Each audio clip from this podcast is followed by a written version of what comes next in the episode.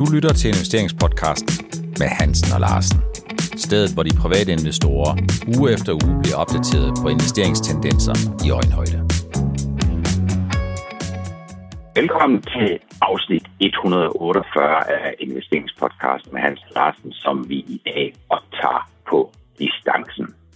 Vi skal snakke om, hvorvidt den store funktion, som er blevet meddelt i den her uge, om der er afkastvitaminer i den vi skal ind på fatmødet, vi skal kigge på inflationsdata, og så kommer vi ikke udenom, at det fortsat er sådan, som det har været de seneste uger, at Tesla har tabt energien, og spørgsmålet er, om aktien den har brug for en genopladning, efter at øh, investorerne nu må lægge rygstykker til en 54% nedtur i år. Men vi starter helge ved denne uges jeg synes godt, man kan sige breaking news for så vidt angår øh, danske virksomheder. Novozymes, så meddeler, at de fusionerer sammen med Christian Hansen i en, øh, i en stor fusion, som jo kommer til at handle om enzymer og ingredienser. Er det et godt materiale, eller er det en nødvendighed, som jeg hørte øh, øh, bestyrelsen blandt andet snakker om, det er en nødvendighed, når det er sådan, at konkurrenterne fusionerer, så skal man undgå at blive den lille i, en øh, specialiseret industri. Øh, lad mig sige det, øh, først sige, at det, det var en stor overraskelse, at det kom. Men jeg må indrømme, at jeg gennem rigtig, rigtig mange år har tænkt på, at de vil være et godt match, de her to virksomheder. Det er faktisk sådan, at øh, Novo, eller Novo Holding, øh, jamen de er jo en aktionær i, i begge dele.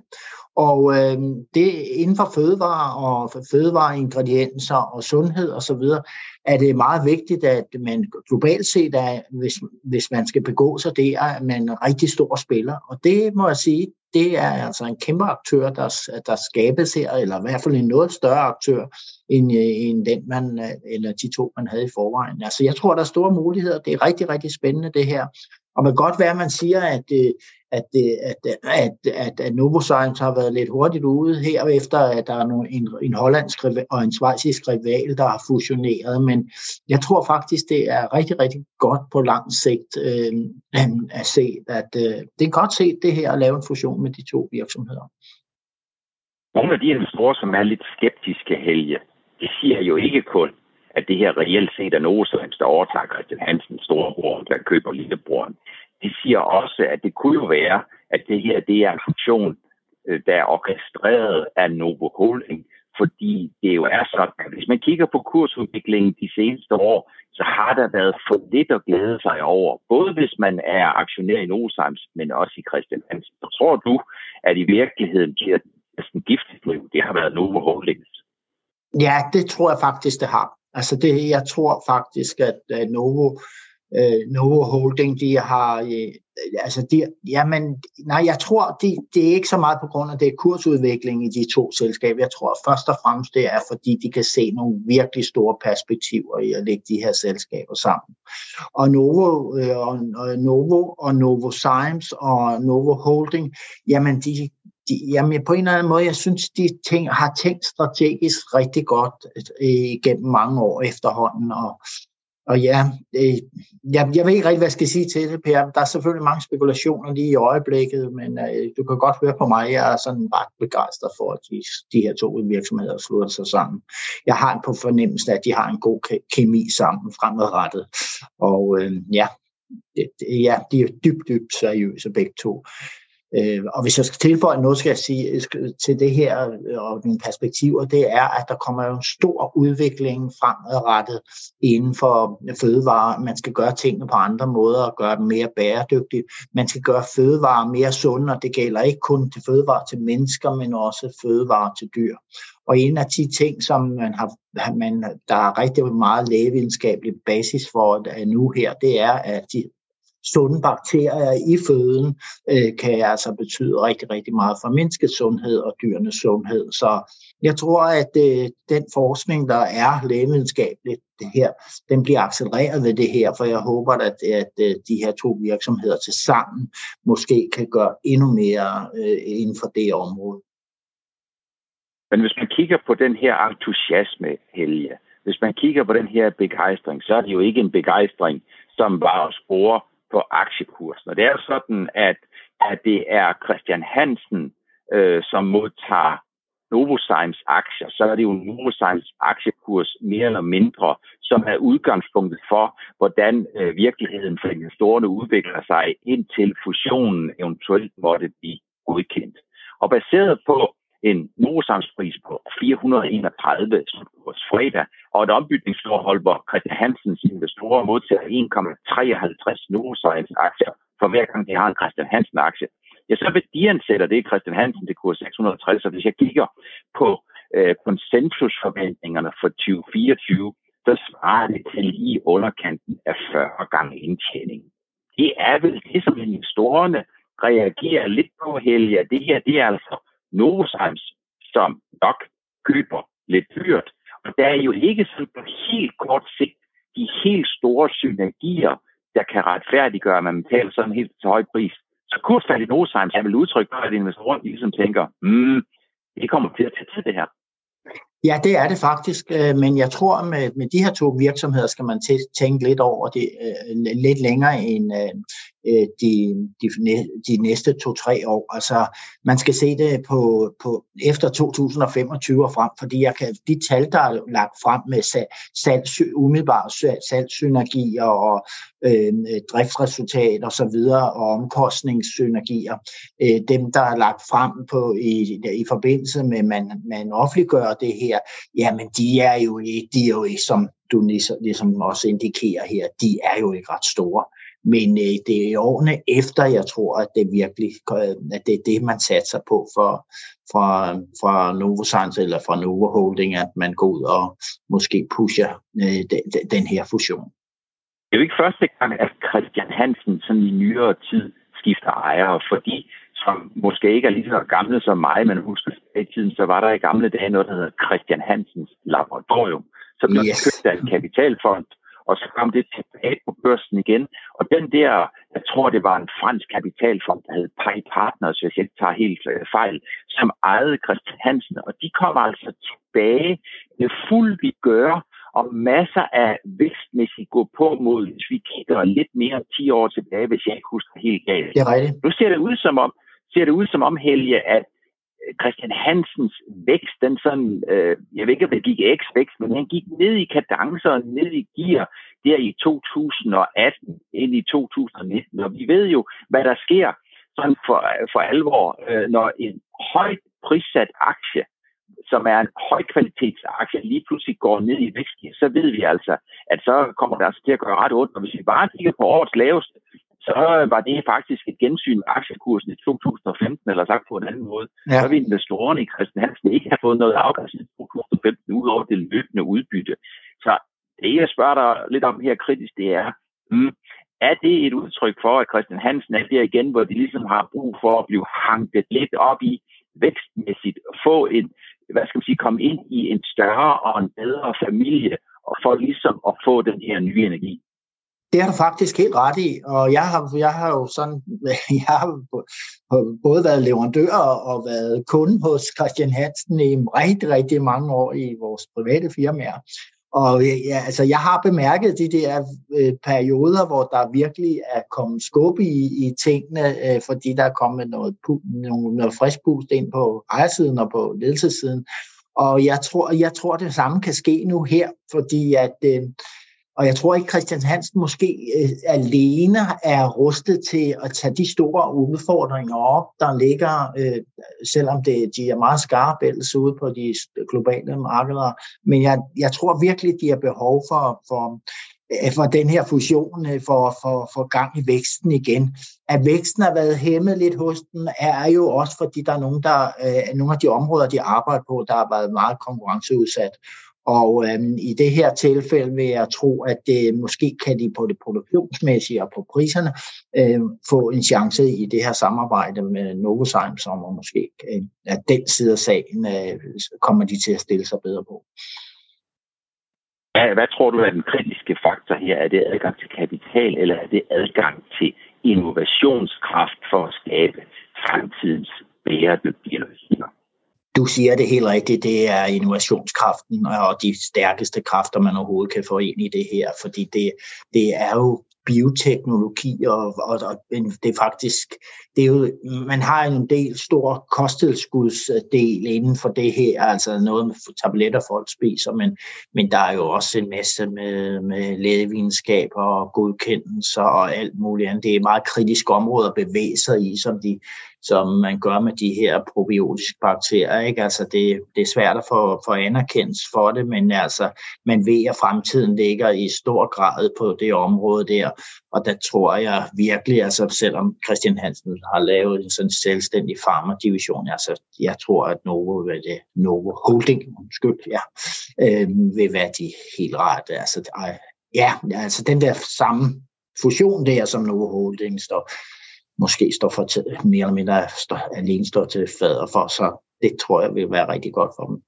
Og især på det der med, med omstilling og innovation, det er, det, det, det, det er virkelig noget, der stiller store krav til øh, fremover man kan i hvert fald sige, at uh, Novo Nordisk de har varemærket med sig, og den udvikling og transformation, de har været igennem siden uh, skæbnesvanger dobbelt, ned, uh, dobbelt nedjustering i 2016, da er de ja. meget stærkt igen, og det er jo en meget stærk partner, både kapitalmæssigt, men især videns- og intellektuelt at have med på sidelinjen. Ja, fuldstændig rigtigt. Det, det, det er lige ramt på kornet.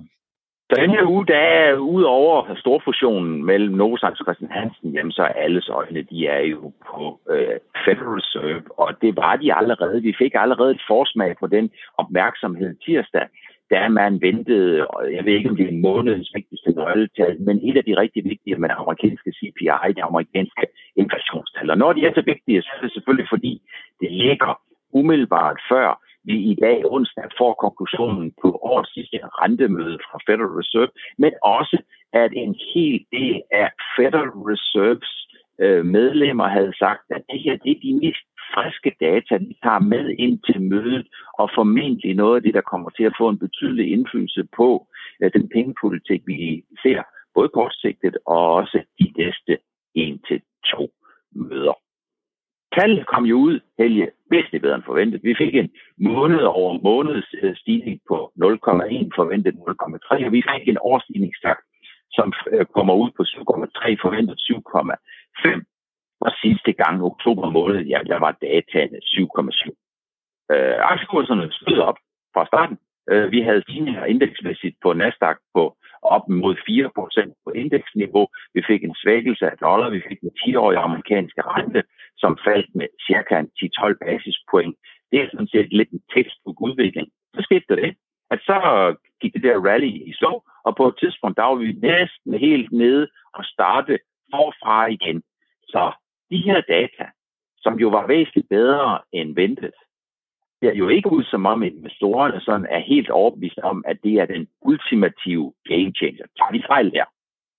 Mm, altså, når vi, hvis vi ser på det, så ja, når, når forventningerne har været, så har været, at det skulle, at der nok skulle komme noget positivt, og du har selv været meget sådan helt klar i, i dine udmeldinger omkring, at er det 5 øh, på, øh, på øh, procent, som du regner med, det holder efter to, sti, to øh, stigninger på 0,75. Det er fedt holder sig til 0,5 basispoint, ikke?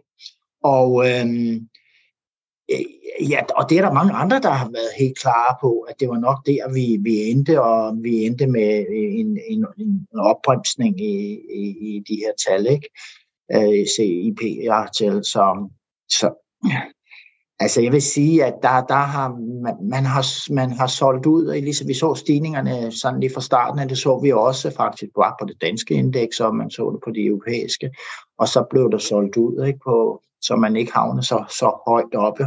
Og i dag ser det jo heller ikke ud som om, at det er stor jubelfest og rally på markedet. Det er det altså ikke. Så ja. Per, øh, jeg tror, at der er stadigvæk rigtig mange usikkerhedsmomenter i markederne, og øh, jeg tror, jeg har sagt det nogle gange før, at øh, der skal altså noget mere til en, en sådan forventelig udvikling i, i inflation og så i Feds udmeldinger til. Øh, der skal noget mere til for, at øh, man skal få det her juleralle inden jul i hvert fald. Det er sådan lidt, øh, det virker lidt helge som sådan et buy the rumor og sell the fact. Yes. Fordi, ja. fordi uanset om inflationen aftager til 7,3 til 7,1, eller om den var gået ned under 7, så er det jo sådan, at de lavest hængende frugter, jamen det er jo at tage de yderste 2, 3 eller 4 procentpoint af den årlige stigning væk. Den kan vi relativt hurtigt komme overens med at blive dus med. Vi kan relativt hurtigt se, fragtraterne kører lavere, en lang række råvarepriser kører lavere. Vi har sågar set her på det seneste, at olien kører ned til årets start og har faktisk øh, indimellem været 5-7% under der, hvor vi startede. Så de lavtænkende frugter, dem kan vi alle sammen øh, få øje på. Men det bliver vel sådan, når øh, julefreden den sænker sig, så er det stadigvæk sådan, at der er et langt og et sejt træk, før vi sådan for alvor kan sige, at vi kommer helt ned omkring en langsigtet forandring, forandring på 2% øh, inflation. Det kommer jo til at tage en del kvartaler.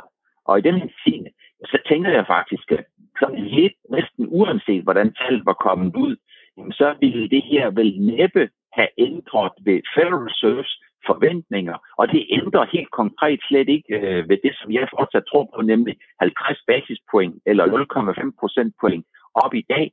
Det, som investorerne vil håbe på, det er, at Federal Reserve vil tage en rentetegn out bagefter og se den kumulerede effekt af de rentestigninger på så i 425 basispoint, som Federal Reserve har lavet siden marts måned, ved det ikke? Jo, det er rigtigt, at det, det, det bliver et langt sejt træk, og det, jamen, jeg tror også, markedsdeltagerne, det, det kan de skulle se over en bred kamp. Men ja, der er jo nogen, der siger, ja, men vi benytter en hver form for stigning i markedet her, det bruger vi til at sælge ud på. Ikke?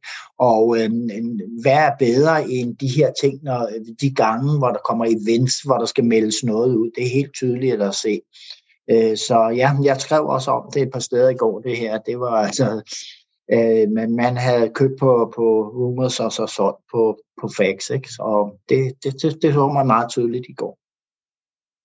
Hvis kigger på investorerne, så er investorernes positionering, den er ikke så svær øh, at, at blive usikker på. Vi kigger på en inverteret rentekurve, hvor vi har en 10-årig amerikansk rente, som ligger omkring 3,5 øh, og som jo ligger væsentligt under den toårige kurve. Vi har et spænd, som ligger helt op imod 100 basispoint. Og det er jo den gode historie i, i, i den øh, ulighed eller ligning her, det er jo, at investorer siger, jamen øh, først, first thing first, først skal vi have slået inflationen ned på et niveau, som vi er komfortabel med. Men udfordringen er jo, at i den periode, hvor vi skal have slået inflationen ned, der skal vi have det, som centralbanken kalder en restriktiv pengepolitik, som skal gøre, at væksten og efterspørgselen er væsentligt lavere, end den er i dag. Det kan vel næppe undgå at komme til at sætte sig i indtjeningsrevisionerne, altså ændring i virksomhedernes indtjeningsforventninger i første halvdel af 2023. Kan det det? Det vil det helt klart gøre. Altså, det, skal man da tage, det tager man da i højde for. Det har man jo også gjort her nu i, i kvartalsregnskaber, vi har fået øh, øh både, både i USA, men også i resten af verden. Altså der har man været, der er jo mange, der har meldt ud, at de faktisk ikke rigtig kan give nogle forventninger i større omfang, fordi de er nervøse for, hvad der kommer til at ske her fremadrettet i, i 23. Ikke?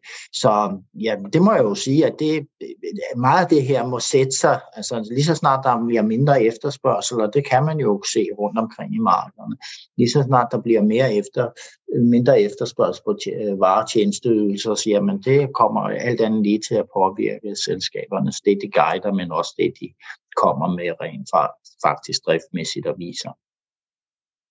Det er derfor, jeg tror, at investorer i hvert fald skal holde sig for øje, at det kan godt være, at de er relativt tæt på rentetoppen, og så vidt angår de lange renter. Det kan også godt være, at vi endelig ingen vi er overbevist om, at vi er tæt på eller rammer rentetoppen, for så vidt angår Fed Funds.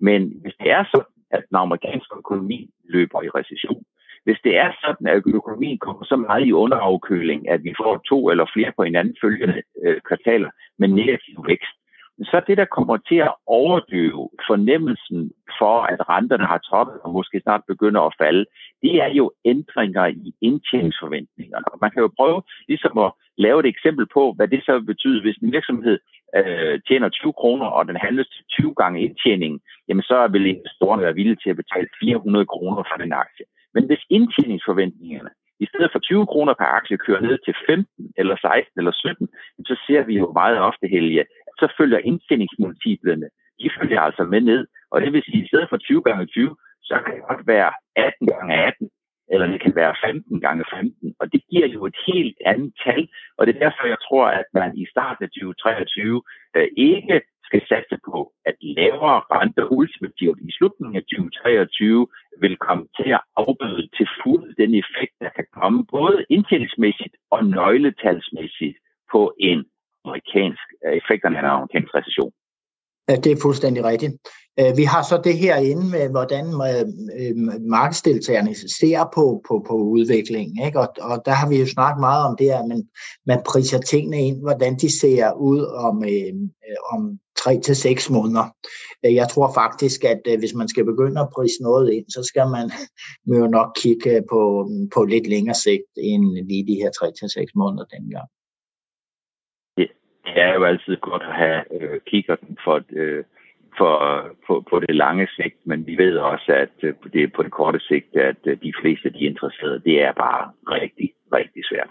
Ja, det er det, og jeg synes, at 22 har været rigtig, rigtig svært og meget udfordrende på det område der. Det har det helt sikkert. I Danmark, der har vi jo ingen over og ingen ved siden af Novo Nordisk, jeg tror, et stykke hen ad vejen, så tror jeg, de fleste, de vil sige, at i USA, der har man ingen over og ingen ved siden af Tesla, og ikke mindst Elon Musk.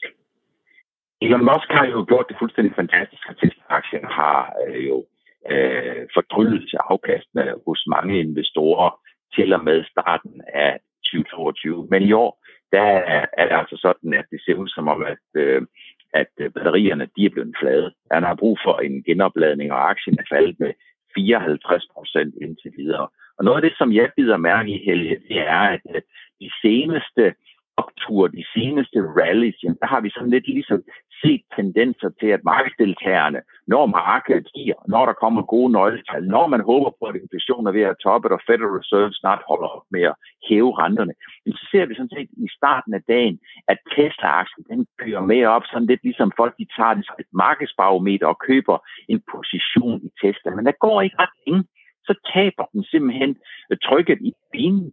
Så sker der simpelthen, det så er der ikke mere, øh, mere brændstof. Det er som om, at at investorerne ligesom siger, at vi køber med på en markedsposition, men vores overbevisning om, at Tesla bliver ved med at være en fænomenal aktie, den er aftalt.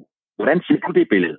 Jamen, det er helt klart. Det her ser jeg. Øh, der er ikke kun det her. Altså, man kan jo sige, hvis nu vi kigger på det produkt, som selskabet laver, jamen, så ved vi jo, at der er jo, øh, øh, efterspørgelsen er jo voldsom inden for, for elbiler der, og Tesla er jo virkelig en vinder på det område.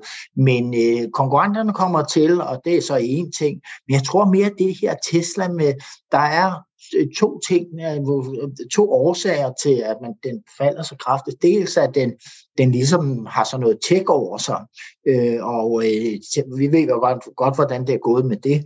Men jeg tror altså, det også handler noget om tilliden til Elon Musk. Altså jeg tror, at den er, den er faldet. Der er for meget meget støj omkring ham, og det i forbindelse med det her med Twitter, og det skaber altså noget usikkerhed, som øh, måske også rigtig mange lang, langsigtede investorer i aktien, øh, der er de begyndt at blive forsigtige, og så ved du også godt, når når, det, når, når aktiekurserne falder, eller når aktiekursen falder på en aktie, der, og der, der er ikke så meget tillid, oh, der skal meget til.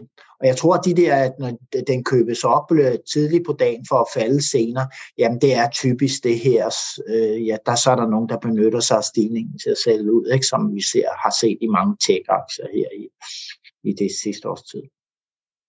Så når, så når vi starter dagen, så er det sådan ligesom, så er Tesla, det er en markedsaktie, det er en ja, det er rigtigt. Og hvad sker, så, så hvis det er sådan, at Nasdaq ligger til at stige en procent eller to, jamen så kører øh, test meget ofte fra start i pole position, og så overhaler den en lang række af de andre, men så mister det så lidt, når markedsdeltagerne de sætter ud af deres markedsrisiko.